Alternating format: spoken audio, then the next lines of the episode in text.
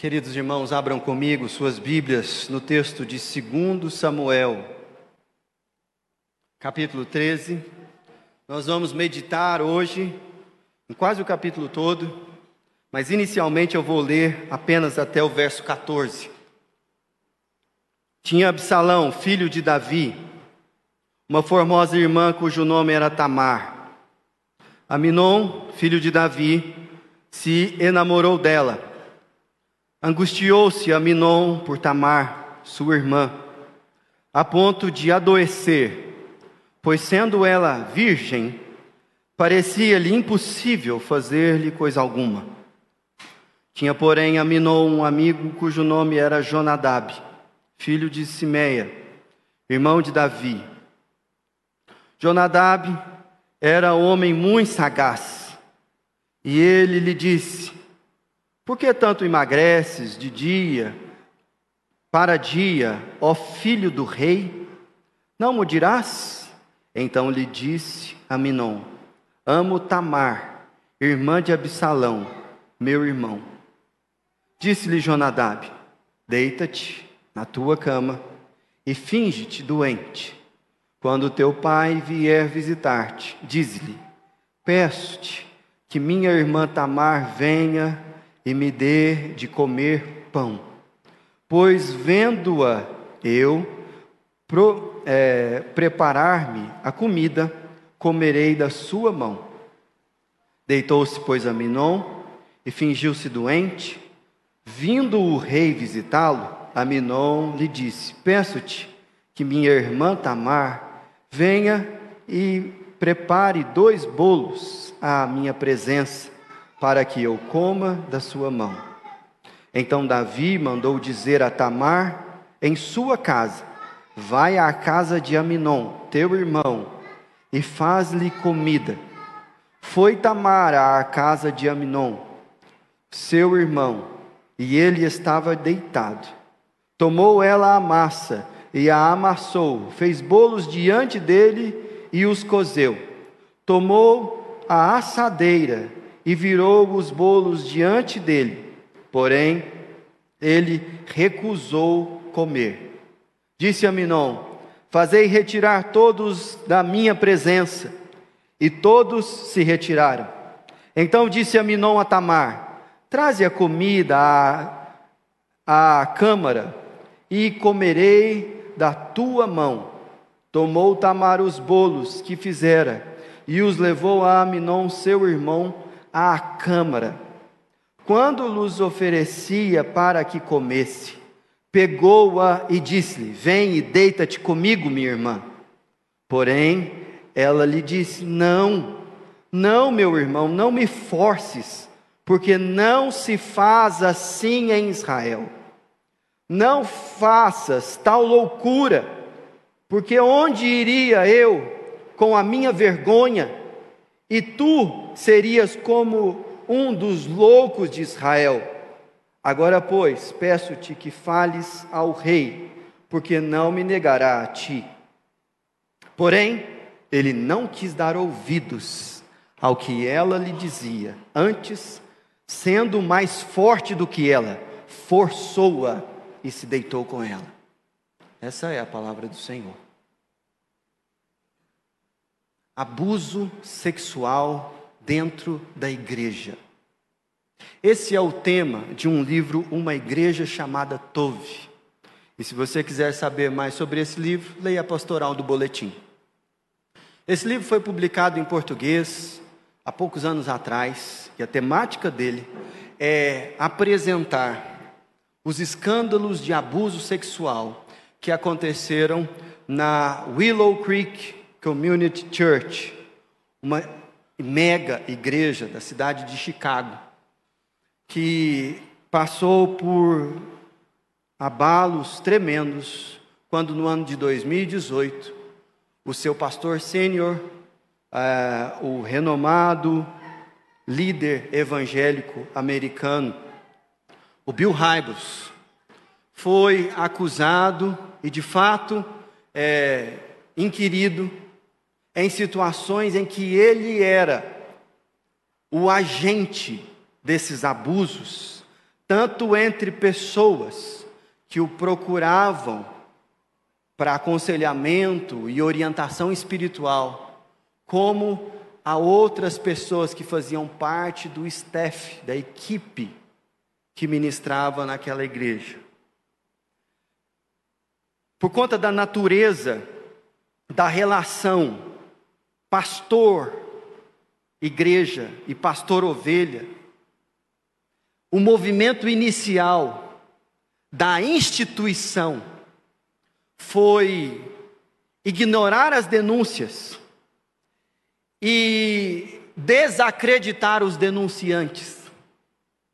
E não só isso, o próprio pastor não, quando inquirido, admitiu seus pecados, mas ele negou e começou a difamar as pessoas que ele havia de fato abusado e que o estavam denunciando. Essa tragédia na igreja aconteceu e suas repercussões é, foram prazerosamente veiculadas pelos veículos de comunicação nos Estados Unidos. Como também se deleitam em fazer quando isso acontece tragicamente dentro das fronteiras, por exemplo, do catolicismo. Mas uma coisa é fato. Nós precisamos tocar nesse assunto na igreja. E eu faço isso aqui num caráter preventivo, como uma vacina, e deixo isso claro. Confio na equipe pastoral e na liderança dessa igreja, e não tenho nada com o que os acusar sobre esse assunto no presente, não sei de nenhuma situação que me leve a pregar sobre isso aqui dentro dessa igreja. Também não sei de nenhum assunto aqui no, nos arraiais da nossa igreja ou na nossa cidade, em uma outra igreja que me leve a falar sobre isso. Minha motivação aqui é preventiva. Eu estou dando uma vacina a vocês nessa manhã. Porque eu gostaria de conversar sobre abuso sexual num contexto do meio do povo de Deus. Eu vou dividir essa minha fala em três movimentos. O primeiro deles, eu quero falar sobre o agente do abuso. Quem perpetua isso. Em segundo lugar, quero falar sobre o ambiente que proporciona, proporciona uma situação abusiva. E por fim, o preço que o abuso cobra da comunidade. Vamos passo a passo. Ainda sobre o livro, coisa bonita do, do livro Uma Igreja Chamada Tove, é que ele não somente fala do, do, da tragédia e do pecado, mas como ele também apresenta princípios de vida que devem reger uma comunidade para que isso não aconteça. A palavra tove é a palavra bom em hebraico, a mesma palavra que Deus proferiu no final de cada um dos seis dias da criação, e viu Deus que era bom. E essa bondade do caráter de Deus nos leva a, a partir de uma experiência com Ele, desenvolver não somente uma conduta individual para com a vida que seja ligada aos princípios de bondade, mas também uma cultura comunitária bondosa. E se eu for bem sucedido, esse é o meu alvo aqui nessa manhã, através da exposição desse texto. Contribuir para que nossa igreja construa uma cultura de bondade do que reflete o caráter de Deus nas relações interpessoais. Que Deus nos abençoe. Veja que o agente abusador nesse texto é o filho do rei. Versículo de número 1, preste atenção no texto bíblico, diz que tinha Absalão, filho de Davi, uma formosa irmã cujo nome era Tamar. Aminon, filho de Davi, se enamorou com ela. Aminon é o abusador de Tamar. E Aminon não é um ímpio filisteu. Aminon é o filho do homem segundo o coração de Deus. Ele era o filho do rei. Ele era o primogênito do rei. Aminon era filho de Aionã, a mulher com que Davi teve o seu primeiro filho, e deu o nome dele de Aminon. Ele era o primeiro na linhagem sucessória da realeza. E Aminon, ele é o agente do abuso. Gente, se você está lendo a Bíblia e percebe a narrativa não só separada, mas como um todo, você toma um choque nesse momento. Porque a Bíblia, em outros momentos, ela já tinha falado sobre abuso sexual, mas num contexto totalmente diferente. Por exemplo, quando você abre a sua Bíblia lá em Gênesis capítulo 19, é nos apresentado a cidade de Sodoma e Gomorra, onde Ló vive com sua esposa e suas filhas. E Ló está ali, e Deus olha para a perversidade da cidade de Sodoma e também para sua vizinha Gomorra e fala assim: Vou destruir essa cidade, porque o clamor da maldade dessa cidade chegou até mim. E ele envia dois anjos para destruir aquela cidade. Esses dois anjos chegam lá e se hospedam na casa de Ló, com o propósito de avisá-lo para que ele saia e vá embora. Enquanto esses homens chegam, a noite chega também. E os homens da cidade de Sodoma, eles percebem que havia carne fresca na cidade. E eles vão lá e batem nas portas e janelas da casa de Ló e ordenam que Ló coloque os homens para fora, com um propósito. Gênesis 19, 5. Leia. E chamaram por Ló e lhe disseram: Onde estão os homens que à noitinha entraram na tua casa, traze-nos fora e nós, a nós, para que abusemos deles. Homens chamando os homens visitantes a Ló, para que eles fossem abusados coletivamente na praça de Sodoma. Isso aqui é o resultado da queda, não somente em um indivíduo, mas numa sociedade que é construída a partir de valores pecaminosos. Quando a gente fala de homens de Sodoma e Gomorra abusando de outras pessoas, é absurdo, mas é relativamente natural. Mas há uma gradação na narrativa bíblica. E nós vamos para Juízes. E em Juízes, há a manifestação da corrupção também do povo da aliança em que eles escolhem viver idolatricamente como a cultura manda no seu tempo. E no final do livro, Juízes capítulo 19, narra um dos episódios mais tristes da Bíblia, que é quando um levita está saindo em direção à sua terra natal, com, na companhia da sua esposa, que no texto também é chamada de concubina. E ele decide parar na cidade benjamita, da tribo e do território de Benjamim, chamada Gibeá. Quando ele chega lá, os homens daquela cidade identificam carne fresca na cidade. E eles vão até a casa do homem que estava hospedando o levita e sua mulher.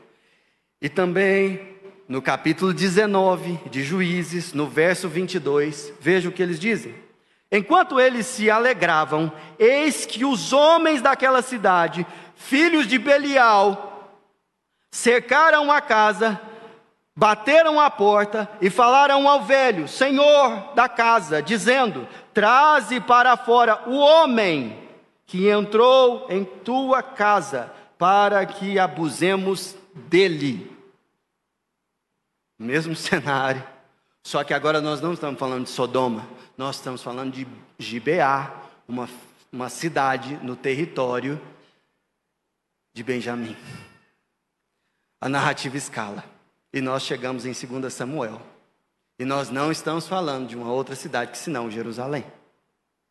E nós não estamos falando de uma outra casa que senão a casa de Davi.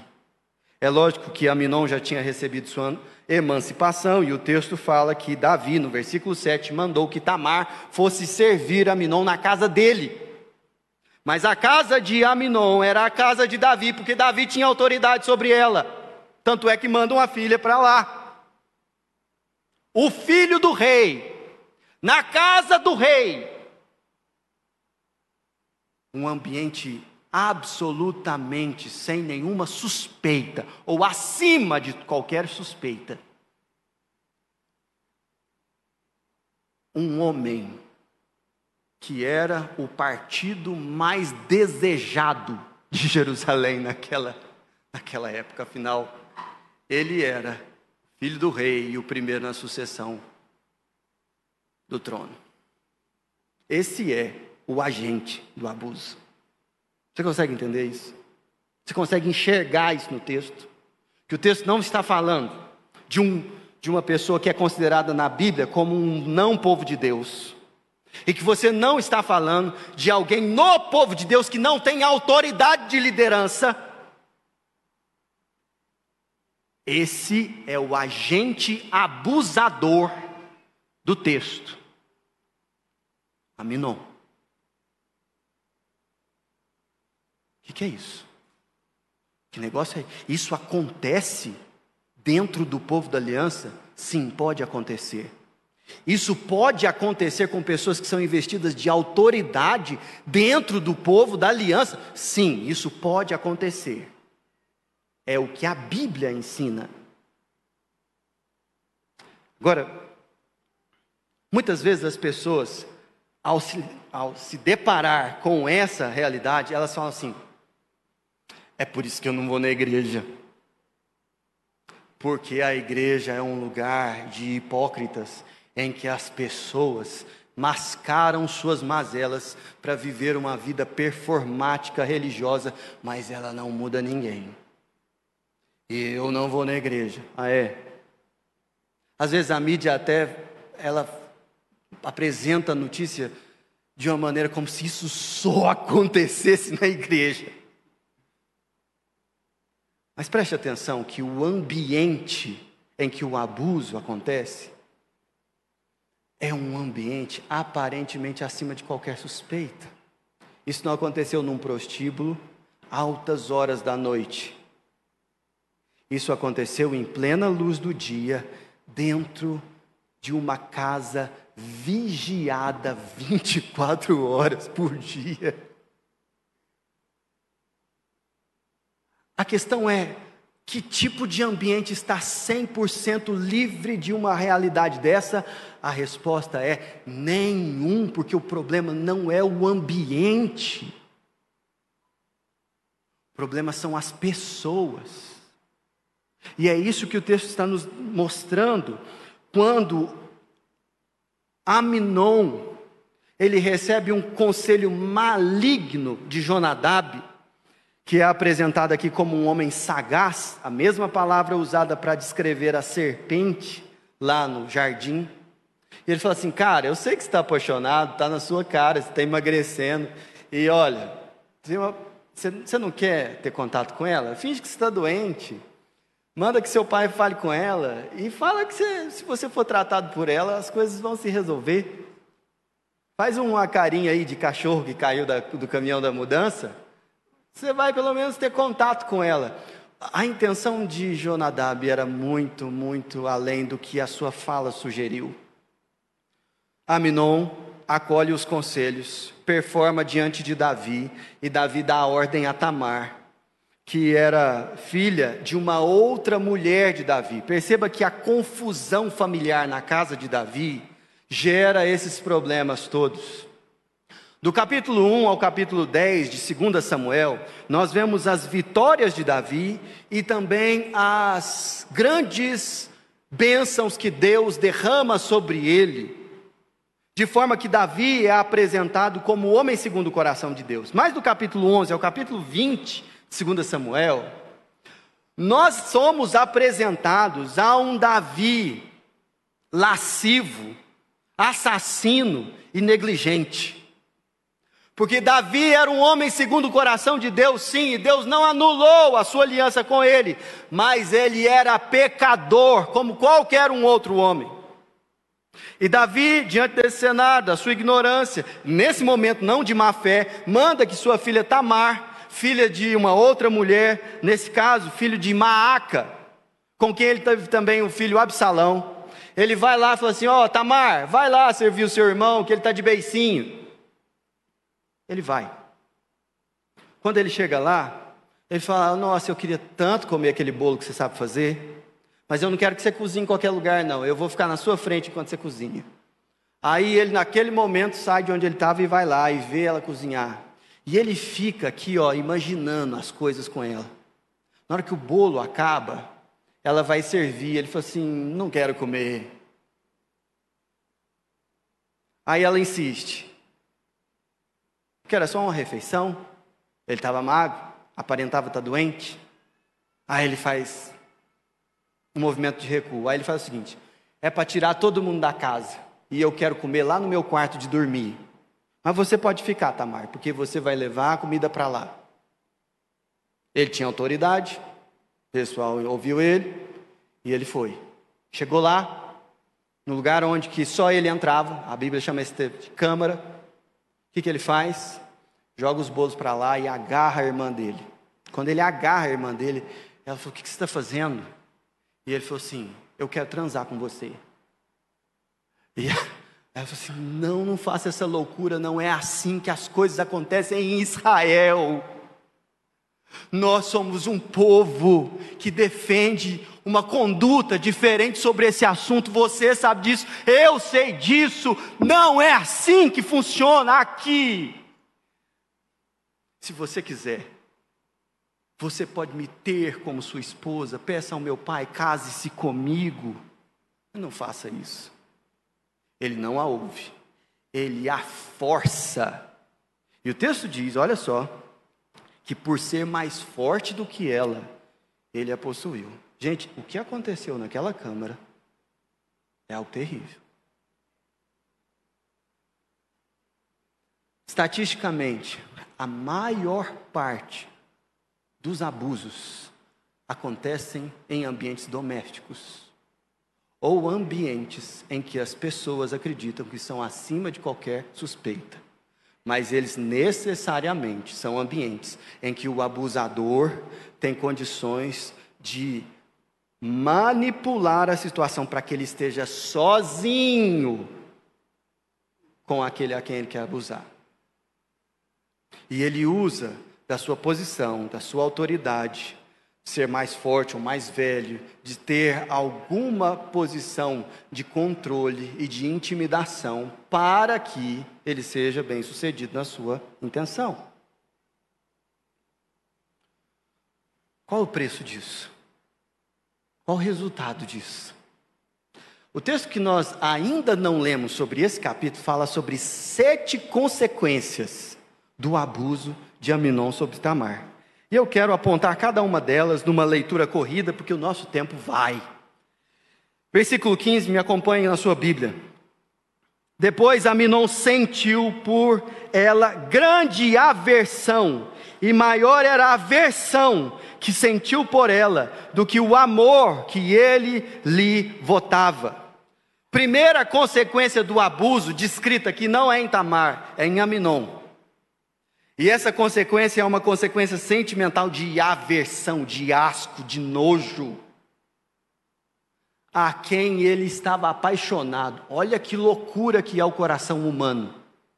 Desesperadamente corrupto e enganoso. Ele que estava apaixonado se vê tomado de desprezo. Primeira consequência. Versículo 16. Então é, ainda no 15, disse-lhe Aminon: Levanta-te e vá embora. 16. Então ela lhe disse: Não, meu irmão, porque maior é a injúria lançada-me, lançando-me fora do que a outra que me fizeste. Segunda consequência, e essa é em Tamar: injúria. Injúria. Sentimento de profundo desprezo e rejeição. Mas o texto continua.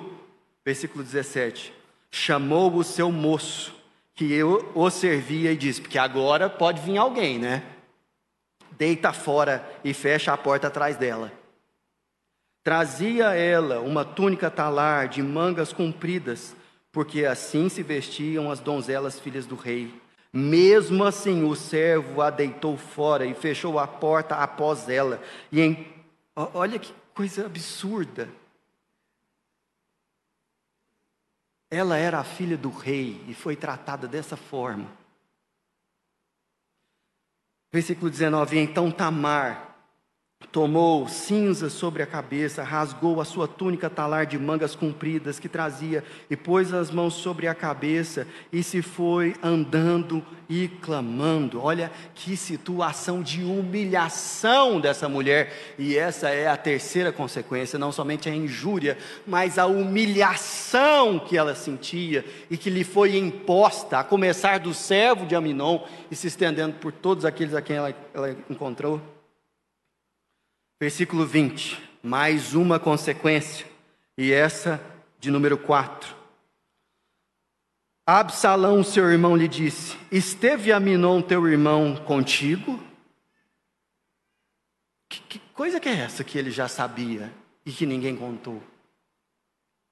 Ora, pois, minha irmã, cale-te, é teu irmão, não se angustie o teu coração por isso. E aqui nós vemos o início de algo que fica mais claro no versículo de número, é, de número 22, que diz o seguinte: Aminon, Absalão não falou com Aminon nem mal nem bem, porque odiava a Aminon por ele ter este forçado Tamar, sua irmã ódio, profundo ódio de quem tinha afeto pelo abusado. Outra consequência, ira, no versículo que eu pulei, 21. Ouvindo o rei Davi todas essas coisas, muito se lhe acendeu a ira. Mas ele não fez nada. Ele não fez absolutamente nada. E o tempo foi passando. Na verdade, dois anos se passaram. E Absalão estava maquinando uma maneira de colocar o seu ódio em prática. E aí, no verso de número 24, diz que quando as ovelhas chegaram no momento da tosquia, Absalão quis dar uma festa e chamou seu pai e seus irmãos, sabendo que eles não iriam. Mas insistiu a seu pai no versículo 26, se não queres ir, pelo menos deixa ir conosco a Minon, o meu irmão. E Davi concedeu. Já haviam se passado dois anos. Na cabeça de Davi, ele não tinha feito nada, por não se achar autorizado a fazer algo com Aminon, tendo ele já dormido com Betseba e assassinado Urias. Ele deixa e manda Aminon. Só que Absalão havia falado para os seus servos, versículo 28. Tomai sentido, quando o coração de Aminon estiver alegre de vir, e eu vos disser, feri a Aminon, então o matareis. Não temais, pois não sou eu quem vô-lo ordena, eu sou o filho do rei. E aí, os servos de Absalão fazem com Aminon o que ele pediu. Eles matam, e essa é a última consequência do abuso, que é morte. Morte. O texto fala sobre aversão, injúria, humilhação, desolação, ira, ódio e morte. Esse é o preço do abuso, e ele não é só o preço cobrado do abusado, nem só o preço cobrado do abusador, esse é o preço que a comunidade paga. Todo mundo paga, todo mundo sofre, em maior ou menor escala. Diante disso, quais são as lições que nós aprendemos com esse texto? E eu quero encerrar com essas lições. Meus irmãos, diante de uma tragédia, de uma desgraça, o que nós precisamos fazer é olhar para como o Evangelho de Jesus se relaciona com a desgraça, com a tragédia, com a queda humana. E algumas pessoas, ignorando o Evangelho, qual que é a postura delas? Para elas, Deus é um pai omisso, como Davi foi em relação a Tamar. E a igreja é um ambiente hipócrita, onde apenas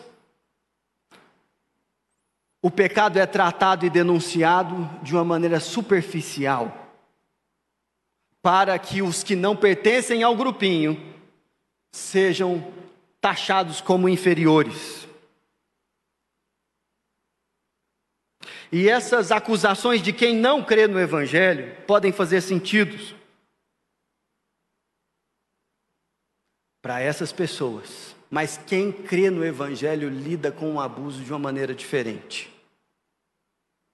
Em primeiro lugar, eu queria me dirigir a você que em algum momento já passou por uma experiência de abuso. E quando você lê esse texto aqui, você se identifica com Tamar,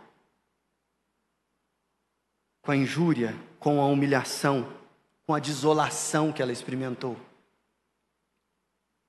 Você já parou para pensar num Deus que, por amor a você, se colocasse numa situação assim? Esse é o Deus da Bíblia. Você que é alguém que passou por injúria, humilhação e desolação no seu corpo, esse alguém foi Jesus, de Nazaré. Deus sabe o que você sentiu. Deus sabe o que você sentiu. Não há nenhuma outra religião no mundo que coloque o sofredor em contato com um Deus que sabe o que é sofrer, que sabe o que é ser abusado. E se você quiser tratar a sua dor, entregue-se a Jesus Cristo. Porque só o Evangelho de Jesus pode te curar. Mas eu queria falar com você também que é pai, que é tio, que é tia, que é mãe, que é amiga, que é amigo de alguém que passou por abuso.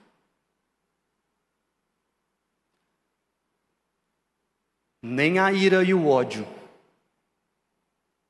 nem a omissão e o tapar com a peneira podem abençoar a pessoa que você tanto ama. Tiago diz que a ira do homem não produz a justiça de Deus.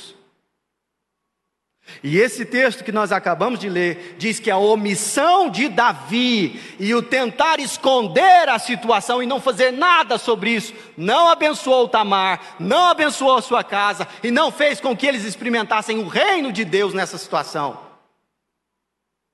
Não tente esconder não tente vingar com as suas próprias mãos. Você vai causar um dano ainda maior. Terceiro, eu queria falar com todos nós aqui, especialmente com, que você, com quem se entende e sabe que é membro dessa igreja aqui. Vigiem e orem. Vigiem e orem. O que é vigiar? É não se colocar numa relação com ninguém, com absolutamente ninguém, como se essa pessoa pudesse fazer o que quiser com você por causa da autoridade que ela tem, por causa do tanto que ela sabe, por causa do que for. Ninguém pode fazer isso, porque você não é de você mesmo, você tem dono e o seu corpo foi comprado pelo sangue do Cordeiro. Cuide, vigie e ore para que Deus nos livre desse tipo de situação, porque nós não somos melhores e a nossa igreja não está imune a esse tipo de situação. vigiem e orem. Por fim, eu quero falar com você que eventualmente já abusou de alguém ou está numa relação abusiva com alguma pessoa em curso. O resultado disso na sua vida é morte. E seria muito tranquilo para você se eu estivesse falando só sobre a morte, o fim da sua vida aqui. Porque afinal de contas isso vai acontecer com todo mundo, não é não? Mas eu estou falando de inferno, morte eterna. E você vai para o inferno. Você irá pagar por tudo aquilo que a sua maldade fez, a menos que alguém já tenha morrido por você. E é bem possível que por te dar acesso a essa mensagem, Deus queira, apesar de quem você é, te salvar. Agora, existe um caminho para a salvação, sabe qual é? Confissão e arrependimento sincero e franco em Jesus Cristo. Confesse publicamente o seu pecado e se arrependa porque existe a possibilidade de você estar entre aqueles eleitos pelos quais Jesus morreu. E é justamente por isso que gente como eu pode ser salva. E gente como você. Agora preste bastante atenção. Abuso não é só pecado, é também crime, segundo as leis do nosso país. E conquanto você seja possa ter o seu destino eterno mudado, é verdade também que sua confissão pode levá-lo à prisão. Porque isso é uma consequência do crime que você cometeu. Entretanto, se você não confessar, você não se arrependeu. Não pelo menos do jeito que tem que se arrepender. Vamos orar. Senhor, nós te louvamos pela tua palavra porque ela cuida das ovelhas do teu povo. E nós, ó Deus, queremos clamar que o Senhor proteja as ovelhas do Senhor com a tua graça. Que o Senhor, ó Deus, derrame da tua bondade, para que, ó Deus, aquelas pessoas que têm autoridade no nosso meio, usem essa autoridade para promover o teu reino e a tua justiça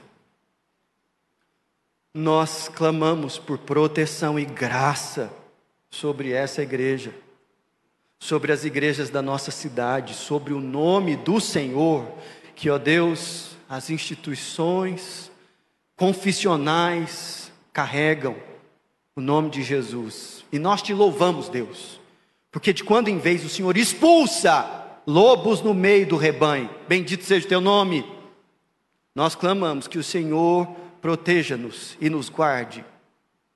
E te pedimos, não somente por nós, mas pelas próximas gerações. E clamamos que o Senhor, ó Deus, venha com o teu reino, com o evangelho da graça de Jesus. Jesus, que experimentou a aversão, a injúria, a humilhação.